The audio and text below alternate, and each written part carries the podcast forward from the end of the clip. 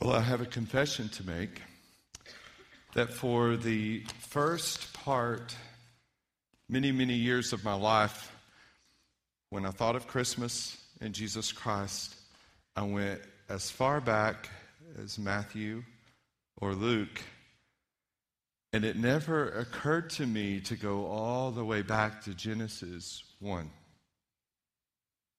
In the beginning, God. In this series, we're looking at hymns in the New Testament, which is pretty remarkable in and of itself that so quickly after Christ was born, hymn writers emerged who wrote poems that made it into the letters of Paul and others. So that is what Emily has read for us this morning, and this is what we discover, a hymn, a poem. It's a pretty complex poem. I remember being in, in, in college class and um, studying poetry. I honestly didn't enjoy it. Uh, trying to figure out why the poet said what he said and how he said it. But this morning, uh, as we look into this text, we're going to discover that the way this poem is written, this hymn is written, is absolutely critical. We're going to discover two characteristics of Jesus that pre Uh, one predates his birth and the other postdates his birth. They make up the two stanzas or the two verses of this hymn. First of all, we discover that he is the image of the invisible God, the firstborn over all of creation. Jesus is the image of the invisible God, the firstborn over all of creation. That word image is an interesting word. It's where we get our English word icon. A couple years ago, we had a young lady, uh, an exchange student, who stayed with us from Ukraine, and she uh, went to the Eastern Orthodox Church in Ukraine. Worship for her wasn't personal. As a matter of fact, the worship services were in a language she couldn't even understand. And when she prayed, she thought she had to have an icon, an image, which she kept in her room. And when she would pray to God, she would bring out this icon, this image of a saint, and pray to God through that image. What we discover here is that Jesus is the icon. He is the image of the invisible God. Up until Jesus, God has not been seen by human eye. In the Old Testament, God said clearly to Moses, "You cannot look on me and live." And so it pleased God to manifest himself in the very person of Jesus Christ himself, making Jesus the icon, the image of himself. Now there's an interesting word here. It's firstborn. If you've ever encountered Jehovah's Witnesses, they're going to take you, interestingly enough, to this passage to try to prove their point that Jesus was not God, creator. Jesus was created by God. And they'll go to firstborn. Why? What does the word firstborn mean? It means one who is born first. And so when you read the word firstborn, your natural reaction is to go, oh, Jesus was born in Bethlehem. That was his beginning. He does not predate Bethlehem, or if he does, he predates Bethlehem as a created being, not as one who has always existed. And so they'll take you to the book of Colossians. They'll go to John one, which we covered last week, and they'll try to marry those two texts. And as they bring those two texts together, they're attempting to debunk the uh, Christian teaching that Jesus is God in human flesh. Let me just give you a couple of problems in case you encounter them, as I have before. Let me give you a couple of problems with their argument. First of all is context. You must interpret Scripture where it comes, and this is a hymn. John one is a hymn. Their other place where they go is Proverbs, which is poetic stuff. All of this is poetry. And when you look at poetry, words mean different things when they are in a rhyme, when they're in a poem, than they do when they are simply by themselves. So firstborn in a poem can mean one thing, and it will mean another thing when it is simply in teaching.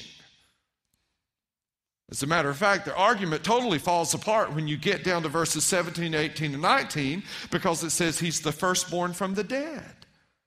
And if that means born first, how can you be born first from the dead? It's a figurative term which means preeminent, first in rank, first in importance. And so it is used in poetry. As a matter of fact, if you look at Jacob and Esau in the Old Testament, you'll discover Esau was born first, but Jacob is gets all the privileges and right, uh, rights of the firstborn.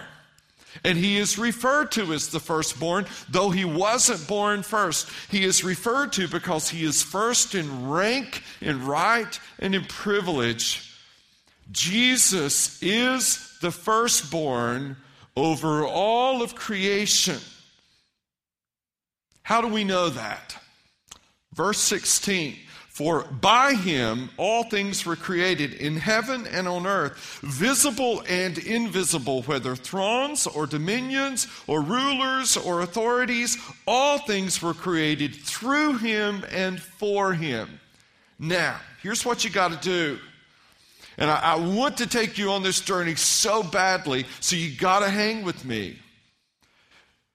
Either Paul wrote this hymn or someone else wrote it, and Paul put it in his, uh, Paul had sung it, and he put it in this letter to the Colossians. But whoever wrote this hymn had a great command of the Old Testament. Here's how we know. When I was in Hebrew class in seminary, we had to memorize the first Uh, a verse of Genesis one one. In the beginning, God created. Now it's interesting, that phrase, in the beginning, is one word. It's a contracted word in, in Hebrew, and the in is the preposition. It's bereshit, if you want to tuck that away. Uh, in the beginning. That little bear, that's the preposition. And it can mean three things. Don't miss this. If you're writing down notes, this is time to nerd it up, okay? It can mean three things. It can mean in, for, and through. In, for, and through. It can have those three different meanings because the Hebrew, as the Greek language, is so rich, you cannot almost always translate a word into one English word. It usually takes three or four, or it can have three or four meanings. It can mean in, for, and through. Notice what the hymn writer does with prepositions. Let me read it again. For by him, or in him, some of your translations render it, by him all things were created in heaven and on earth, visible and invisible. All things were created through him and for him. The three possible meanings of that in the beginning, that preposition, all show up right here in this hymn. The writer is intentionally traveling all the way back to Genesis one, and you could then go back and look at Genesis one, and you might could read it like this.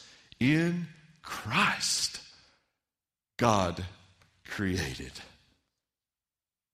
You could, you could read it like that. As a matter of fact, there is an Aramaic translation of the Old Testament that says it just like that. In Christ, God created the heavens and the earth.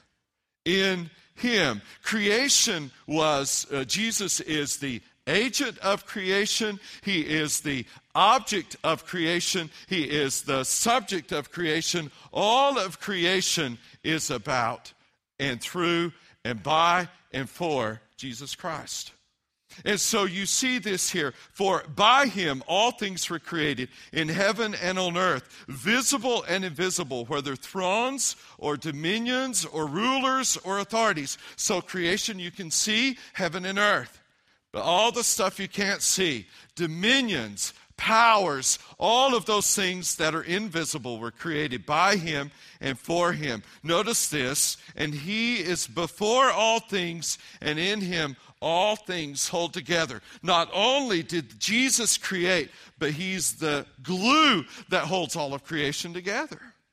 He is this stuff that holds it all together. So what I did this week was to email Mike Spath. We call Mike our resident nerd here at Grace. Mike is biology professor. Uh, he knows all things biology. And then Andy White, Doctor Andy White, is physics professor and a member here at Grace. And so I said, I'm talking about uh, Colossians one Sunday and how Jesus holds all things together. Could you send me some information? And of course, they were glad to do it. Here we go. All right, so I know for some of you college students, this is uh, at the end of uh, your semester, so I'm going to uh, crank out some biology for you. Some of you may be familiar with the protein laminin. You may have uh, seen Louis Giglio's little deal on this, uh, quite profound. But the protein laminin is an interesting point because it is a protein that holds together uh, the uh, uh, tissues and cells uh, within the human body. You may not know that laminin, uh, as it has been discovered in its microscopic form, it is cross-shaped. It is, that protein is in the shape of a cross, and it is the glue that holds the cells and the tissues together.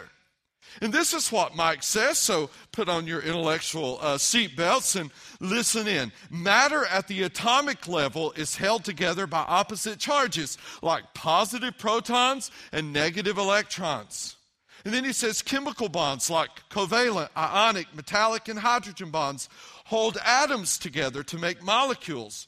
Proteins like laminin are held together by peptide bonds. Then laminin holds macromolecules and even cells together. Now stay with me. Jerry, I'm not going to remember this. Mike has a point, okay? Anchoring junctions hold cells and tissues together. Large pieces of matter are linked by the force of gravity, which is transmitted by gravitons. Gravitrons. So there are many structural levels at which the universe is held together. Mike says, it's like the fabric of a shoelace woven together. The fibers of the shoelace hold the shoelace together. The shoelace itself holds the two sides of the shoe together. Mike goes on to say that there is so much connectivity, togetherness within the way creation works. It is at the tiniest levels of creation, and it is at the largest cosmic levels of creation that it all is held together. We seldom think of that, do we? We just assume we're all going to stay on planet Earth. We just assume that gravity on a cosmic level is going to work and that the cells in your body aren't going to fly all to pieces today.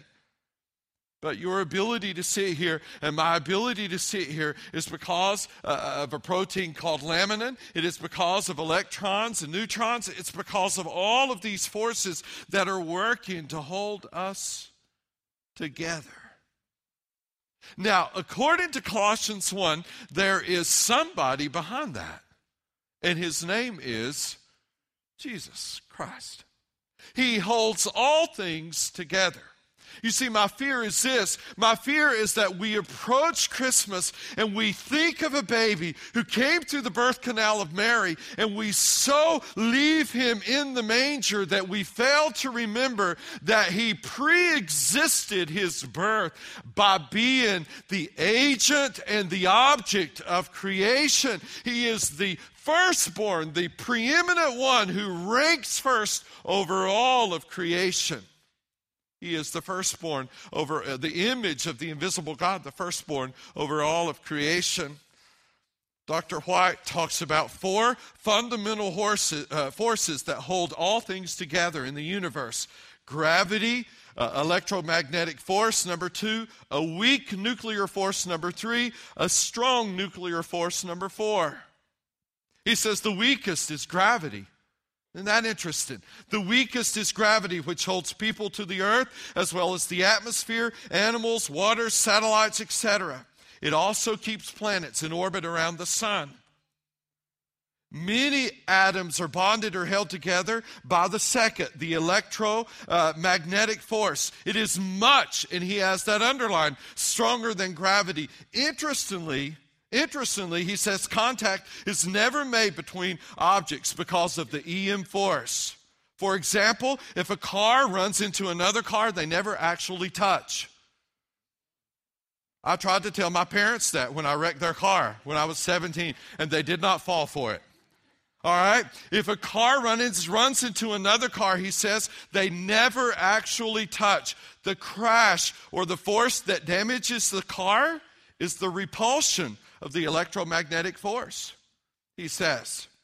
By the way, he's going to be leading a, a class uh, on Sunday nights on apologetics next spring here at Grace. It's going to be amazing. He says it is just that strong. The weak nuclear force, number three, is responsible for radioactivity and also the energy released in the so-called hydrogen bomb, bomb, which is the strongest nuclear weapon.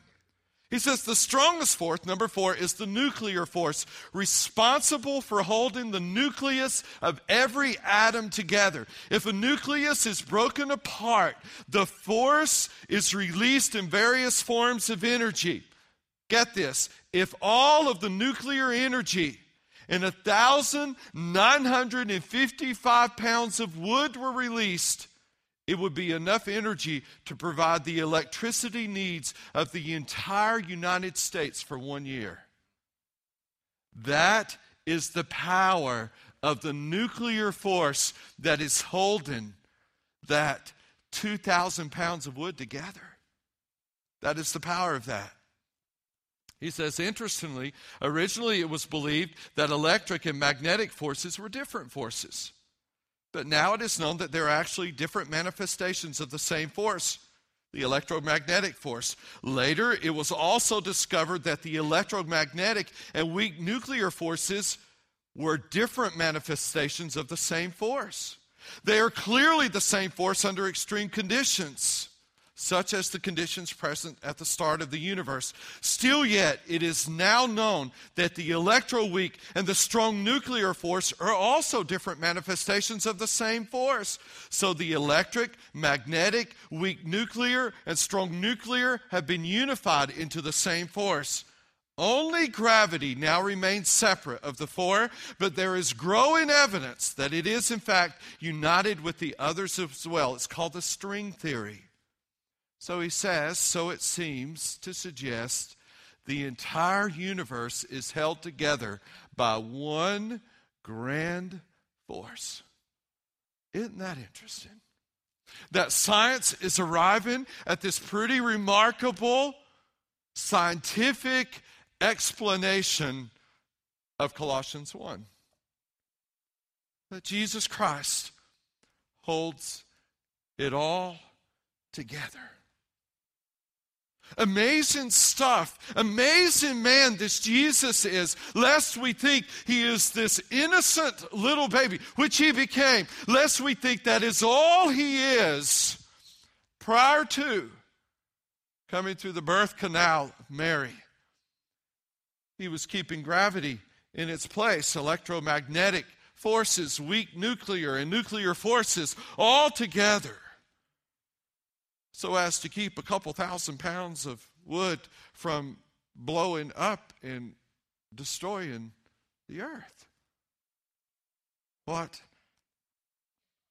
an amazing Jesus he is. Here's what's interesting. The writer of Colossians one then goes from Jesus, the creator of the cosmos, to Jesus, the creator of the church.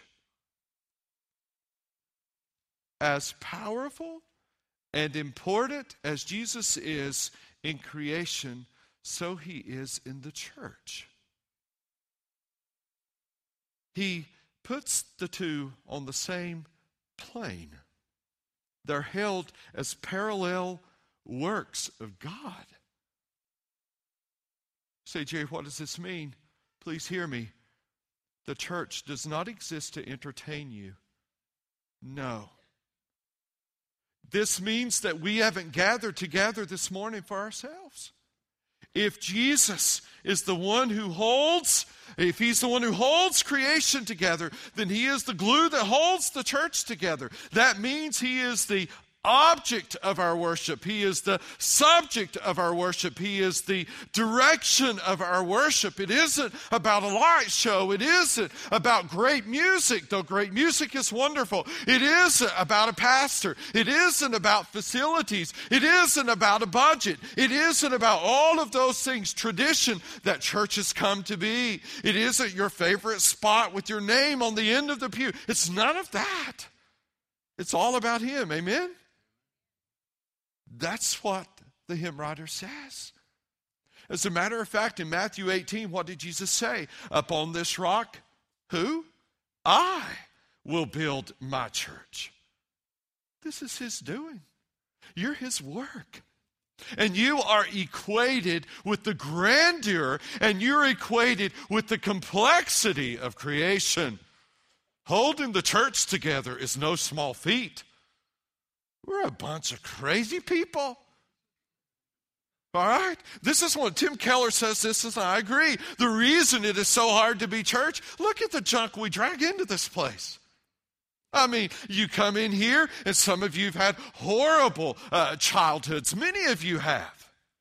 And, and this is the place where you got to talk that out. This is the place where you get real with life. You're open, you're honest, you're real. And so no wonder we struggle to get along with each other at times. No wonder it's hard to be in small group and be totally transparent and say, hey, this is who I am and this is what I'm going through.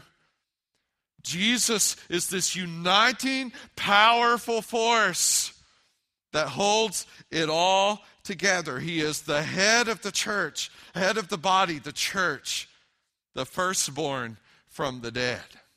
What does that mean? Is Jesus the first human being to rise from the dead?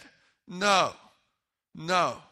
This is where the Jehovah's Witnesses' argument about firstborn totally falls apart. No, he raised Lazarus from the dead prior to his own resurrection.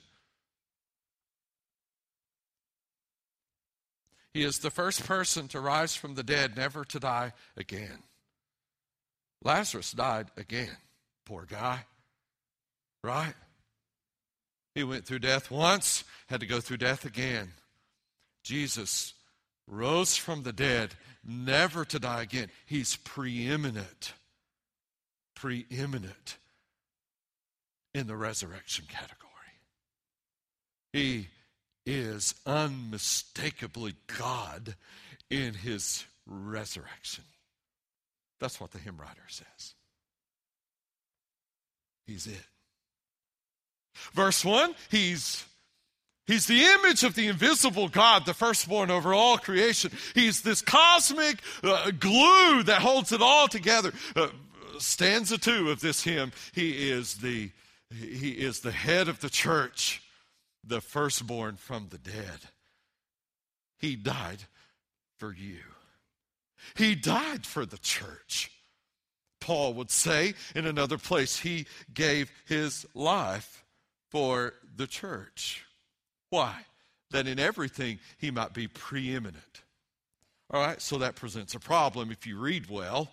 Uh, If you read critically, you say, well, Jerry, I thought firstborn meant he's preeminent, and now you're saying that he's this uh, so that he will be preeminent. Isn't that kind of an endless circle? Isn't uh, uh, the hymn writer playing games with us? No, he isn't. He isn't.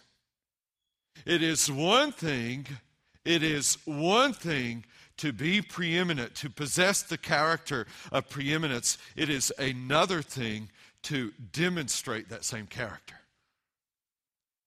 Uh, we might add, parenthetically, that in everything he might show himself to be preeminent. His preeminence was made clear through the through creation, yes, but wow, was it ever made obvious through the resurrection. That showed what he already possessed. It showed uh, his essential character, who he really was. For in him all the fullness of God was pleased to dwell. Now, we trek one more time back to Genesis one. In the beginning. That word beginning, also in Hebrew, has four meanings. Four words that it could be translated as. And they're right here in this text. Beginning, sum total, head, and firstborn. Where do they occur? Verse seventeen, and he is before all things, he's the beginning. And in him all things hold together. He is the sum total. And he is the head, there's the word head, of the church, of the body, the church. He is the beginning, the firstborn. There it is. That word beginning in Hebrew, all four nuances of that word are here in this text. In Christ, God created. He predated his birth by an infinite amount of time. Say, Jerry, why does this matter? Here's why it matters. Because it shows his greatness up against our smallness, that the infinitely awesome, powerful creator of the universe, who has been holding it all together, would become one of us. Why did he do it? The reason he did it was to reconcile. That's why. That's what the writer says. And through him, to reconcile to himself all things, whether on earth or in heaven, making peace by the blood of his cross. Let's talk about reconciliation for a moment. This is how we'll end. He did all of that to reconcile. What reconciliation isn't is as as important as what it is. Reconciliation is not the undoing of something gone bad. It is not the undoing of it. For example, there are couples in our church who have been separated and have now reconciled. It is, and, and applaud you for it, it is God's heart for you. Don't miss that. When you reconcile, it is impossible to undo what has already been done. You can't do that. Oh, that you could, but you can't. You can't go back and, and push rewind and erase the affair. The affair is there. It cannot be undone. You cannot erase the neglect. You cannot erase the, heart, the harsh words. Uh, reconciliation does not undo what has been wrongly done. So if it doesn't do that, what does it do? Here's what reconciliation does. Reconciliation redoes what was done wrong in the first place. All right, couples who make it in reconciliation at some point decide not to focus on everything that was wrongly done. At some point, couples who make it in reconciliation decide to forgive what was wrongly done and begin to do it all over again. That's what they do.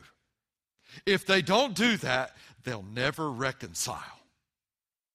Reconciliation is a redoing of what was wrongly done.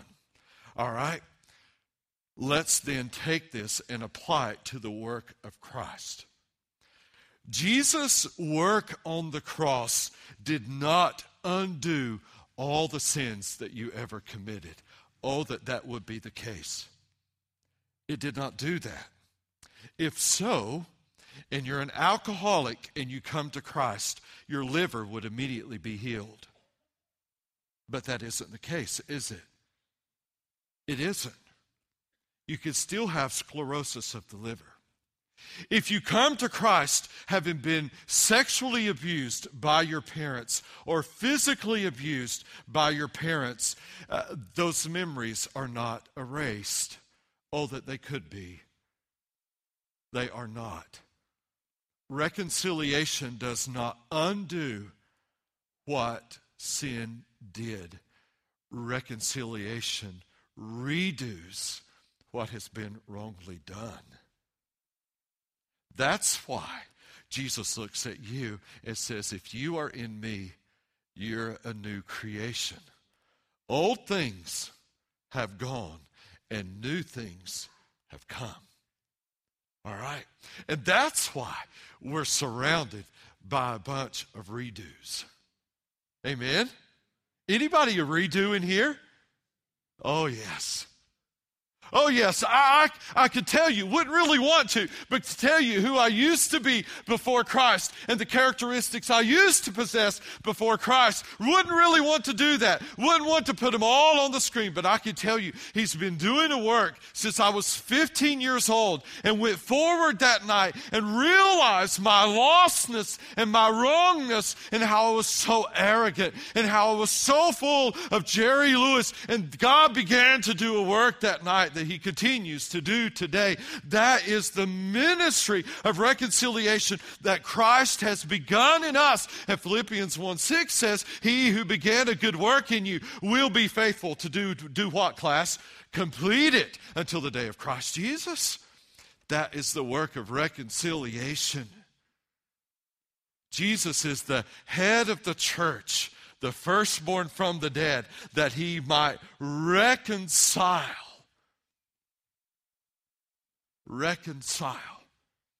Saw this evidence last night. I'm singing just a uh, one song in the community chorus concert, just one song that I'm singing, and so uh, just privileged to sing with that choir. Singing at three o'clock this afternoon at Greenlee. You should go check that out. Just one song. Last night, I'm sitting on the front row with Danny Hampton and uh, three inmates from the minimum security prison.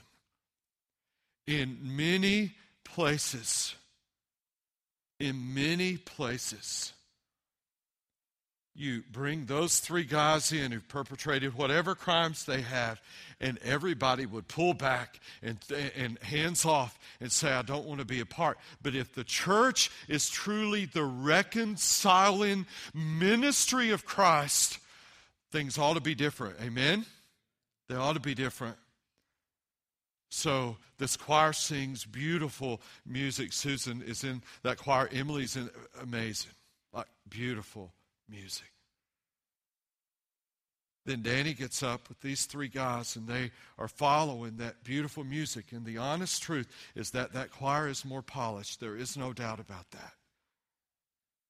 But he gets up, and these three guys get up, and Howard has been directing, and he knows music, and Danny knows music phenomenally well, uh, and he's directed these guys, and they begin to sing one of the most beautiful renditions of O Holy Night I've ever heard in my life, as this inmate standing on the end with dreads, big, husky, African-American, belts it out.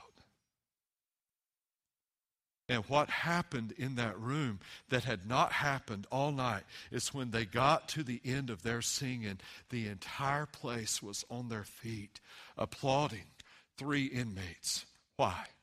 Because the church cannot help, please hear me, but be reconciling. If Christ is the head, if he is the source of the ideas and the thinking and the heart, we cannot help but in that moment think, this is what God intended. Amen? He's given us that ministry of reconciliation. Why? Because he rose from the dead. Not only does he do it, not only is he, does he do this with human beings, he does it with all of creation. Don't miss this. Praise team, come on, because we got to sing and get out of here. But he he he does, I could preach like for thirty more minutes, but he does this with all of creation, all of creation. Don't miss this. When you go outside, uh, when you leave this place and go outside and look at creation, Are you ready? Creation alone knows what it was like before this. Creation knows. Creation existed prior to the fall. And Romans eight said creation does what? Groans and longs. So we're going to sing the most unlikely old hymn to be sung at Christmas. Let's stand and sing.